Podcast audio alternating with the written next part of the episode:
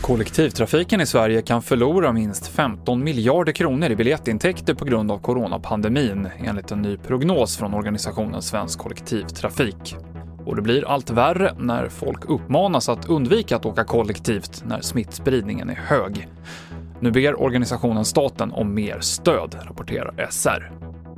Om en stund så blir det presskonferens med flera ministrar, Folkhälsomyndigheten och Läkemedelsverket.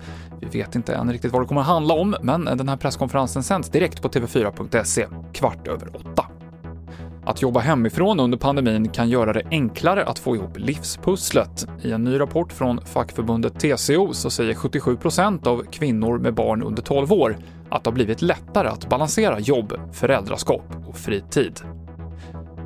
Och ordföranden i organisationskommittén för Tokyo-OS, Yoshiro Mori, ber om ursäkt för sexistiska uttalanden. Han sa att kvinnor pratar för mycket och att styrelsemöten där många kvinnor deltar därför tar allt för lång tid. Den tidigare premiärministern har nu bett om ursäkt och sa då att han blivit utskälld av sin fru och sin dotter för sina uttalanden. TV4-nyheterna med Mikael Klintevall.